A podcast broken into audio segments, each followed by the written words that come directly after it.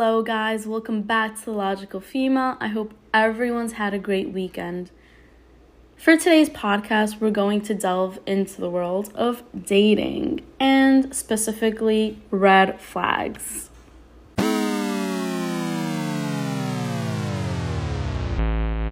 So, the reason I want to talk about dating is because I look at my statistics for my podcast from time to time. I don't look into it too much because I know statistics don't matter when you're just doing this out of passion.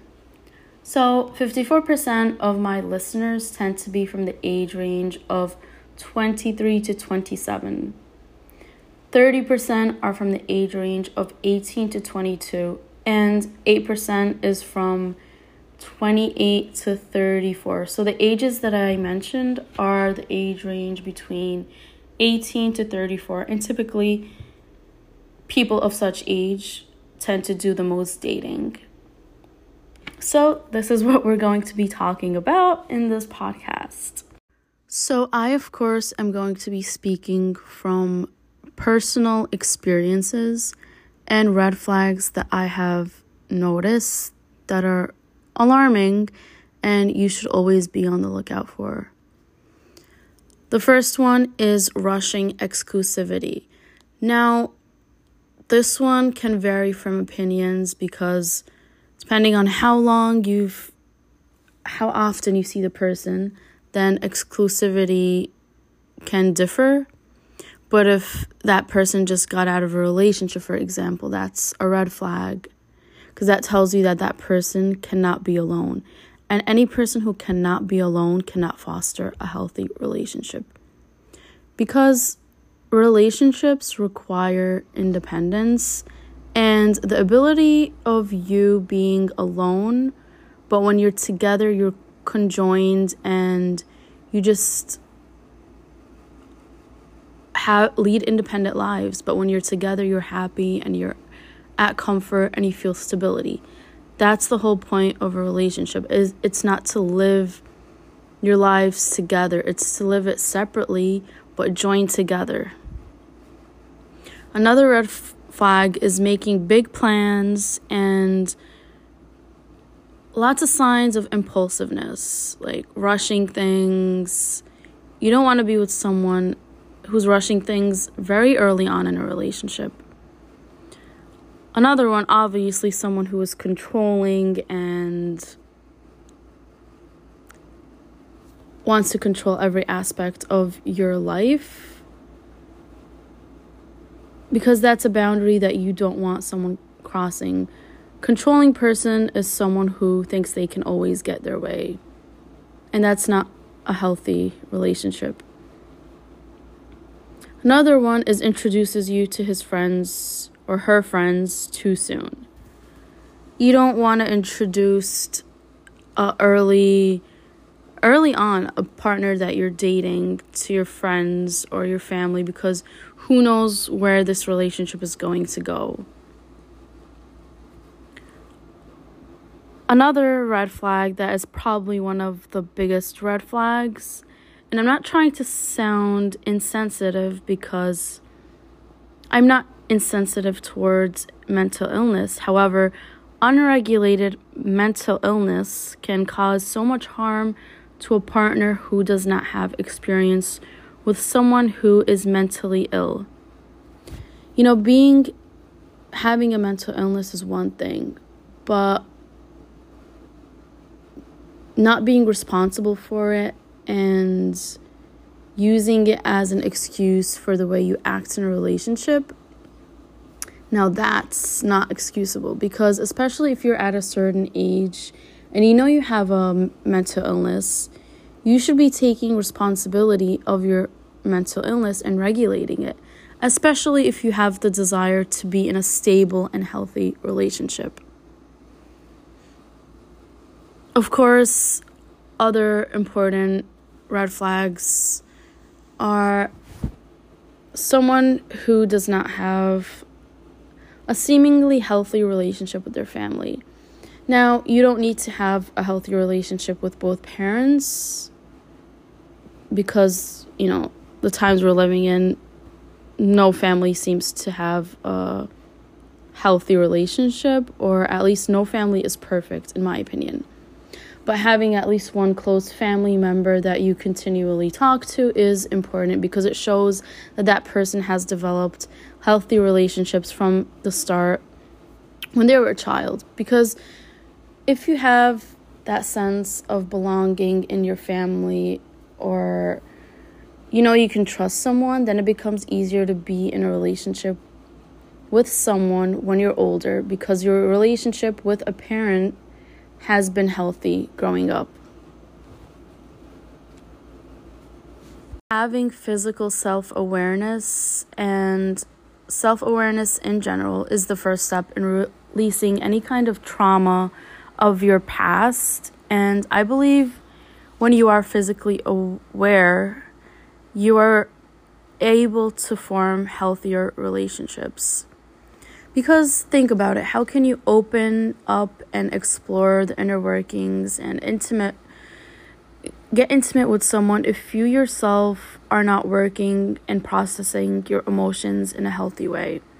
If your life is chaos, the last thing you want to do is to bring chaos to a healthy person's life. The reason that I say that a lot of the times we do know when something is a red flag, but we ignore it, is for the reason that our gut feelings signal what is safe, life sustaining or threatening, even if we cannot quite explain why we feel that the way we do. Our gut feelings are there for a reason and you know that flight or flight feeling you feel someone says something alarming or when you no longer feel comfortable around that person that's usually a sign to run away and that's your body's way of telling you this is not right and this is why it's very important to be self aware of our physical bodies because our bodies signal a lot of things to us for a reason. It's survival mo- mode. It's the reason that we are the biggest population in the world as humans rather than any kind of animal species. It's because we have learned to adapt and listen to our bodies throughout these years. I think that the early stages of dating are very critical, and that's when you should be vetting the person. Because that's when your boundaries are being established and when you're communicating what you like and what you don't like. And you need to look past someone being physically attractive or you being attracted to their intellect or whatever because in the end, if your boundaries aren't being met or they cannot satisfy your boundaries, then that right there is going to cause future arguments. Future arguments that aren't going to sustain and build a long lasting relationship. That a long lasting relationship requires stability, honesty, communication, trust, and amongst other things, everyone's negotiation factor is different. I believe that toxic relationships tend to lack honesty and trust. Once you don't have trust in your partner, that's when the overthinking comes, the arguments, and it escalates to a downward spiral. Now, I think that the easiest way to spot a toxic person is they tend to have controlling tendencies and a controlling person will decide for you who you can hang out with, what you can wear, what you can post on social media.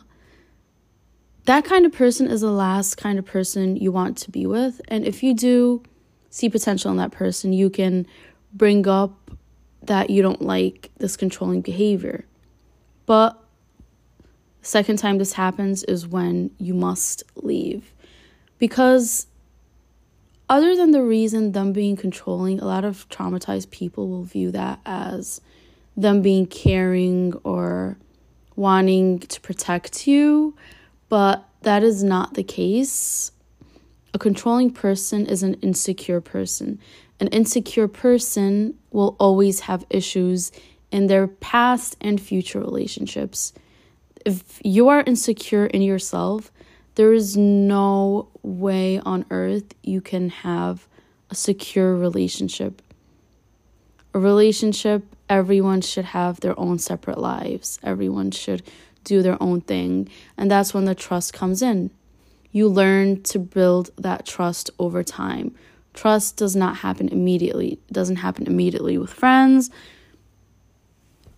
It happens with family naturally because you're born and you grow with them, you grow with your family. But in regards to non biological relationships, such as family and friends, such as friends and relationships, I mean, you need to build that trust.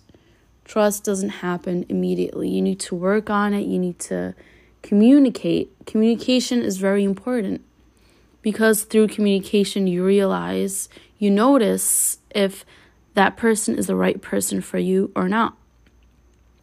And all of this, all of this happens in the early stages of dating. And that's only if you are looking to seriously date. Because on my podcast, personally have don't shame anyone who's casually dating, but at least for my age, I only seriously date, and the vetting process happens very early on in the dating stages. You realize one red flag that's going to carry on throughout the whole relationship if you don't like that one thing that person does. Like I always say, it's better to be single than to be in a relationship you have to overthink about because we already are stressed enough in our lives between university, between work. The last thing we need when we come back home is someone who's chaotic and cannot bring stability and patience in our lives. The reason we have relationships, friendships, relationships is for that peace. And if that person does not provide you peace, clarity, communication, and respect, then be alone. You know, there's nothing wrong with that. Stay alone, work on yourself. Being alone does not mean you're lonely.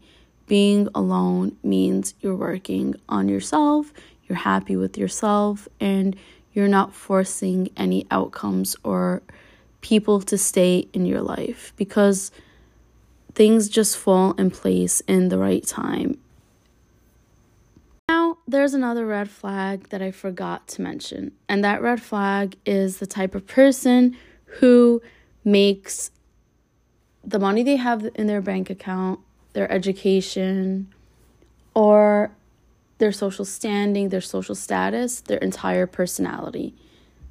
The same goes for the type of person who makes their political views their entire personality that just sh- goes to show you that person does not know who they are and they think that these material things or their education makes them a better human being but being a healthy individual means you're able to form healthy relationships you're able to articulate and communicate in your relationships you are able to be kind to be understanding. The most important is being a good listener and respecting yourself.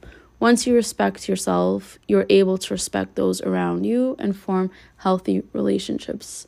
But if you base your entire personality over your achievements, you lack personality. You just don't have a personality because when we die, we don't take our degree with us. We don't take out the money in our bank account with us. In the end, it's how you made people feel, the memories you shared with people, how you impacted the lives of those around you. That's the only thing you're leaving behind. And if you want to leave a legacy, you don't focus on money, you don't focus on education. You focus on those, but they're two separate things. Success and forming healthy relationships are separate things. They you cannot base it on your personality. You cannot go into a relationship thinking you're offering so much for the other person just because you have money in your bank account or you come from an Ivy League. Because these things do not sustain a healthy relationship. And if that's all that you can offer other, other than kindness, reciprocity, and respect, then you are not a healthy individual and you need to work on your self development and less ego, more self love. You all know from time to time I like to read excerpts or quotes I find in a book that I'm currently reading. So, the book I'm currently reading, and I'm quite chaotic, I read lots of books at the same time, but the book I'm currently reading is called The Body Keeps the Score Brain, Mind, and the Body in the Healing of Trauma by Bessel van der Kolk. Some of the quotes that I've highlighted will be what I'm going to read. However, in order to feel emotionally close to another human being, our defense system must temporarily shut down. In order to play, mate, and nurture our young, the brain needs to turn off its natural vigilance most of the times our bodies are able to tell if it's okay to let our guards down in front of someone because that person gives us a sense of comfort. The real danger is when you feel on edge around the person. When the smoke detectors of the brain malfunction, people no longer no longer run when they should be trying to escape or fight back when they should be defending themselves. However, as Porges points out, achieving any sort of deep intimacy, a close embrace, sleeping with a mate, and sex requires allowing oneself to experience immobilization without fear. It is especially challenging for traumatized people to discern when they are actually safe and to be able to activate their self defenses when they are in danger. This requires having experiences that can restore the sense of physical safety, a topic to which we'll return to many times in the chapter that follow. Didn't need to read that part, but I thought this would be cool to read because it kind of has to do with what I was talking about discerning if someone is healthy or not and the requirements for healthy relationship. Thing that I sort of want to mention is a reminder that most of the times we think we need this out of a certain type of requirements for a relationship, but most of the times it's the total opposite of what we need. For example, a chaotic person might think they need more chaos in their life to manage a healthy relationship, so they look out for a chaotic person or someone who someone who, you feel familiar with because it's comforting. It's comforting to know someone is the same as you. If you're a chaotic person, you might want some chaos in your life, but in regards to a relationship, you need someone who is patient, not chaotic. Same goes vice versa. If you are a patient person, you might need some chaos in your life. You might need some kind of over the mind kind of manic person, but just a gentle reminder most of the times we think we need something when we need the total opposite. And don't be too hard on yourself. Things fall into place when it's the right time, and the right time is different for everyone. That's it. I hope you guys enjoyed this episode. I'm going to talk more about Ukraine and Russia in my next one because I feel like there will be a lot to talk about in the coming week. Although I already have my opinions on what's happening, I will keep you guys anticipated for the next podcast. All right, have a good night, everyone, or whenever you're listening to this.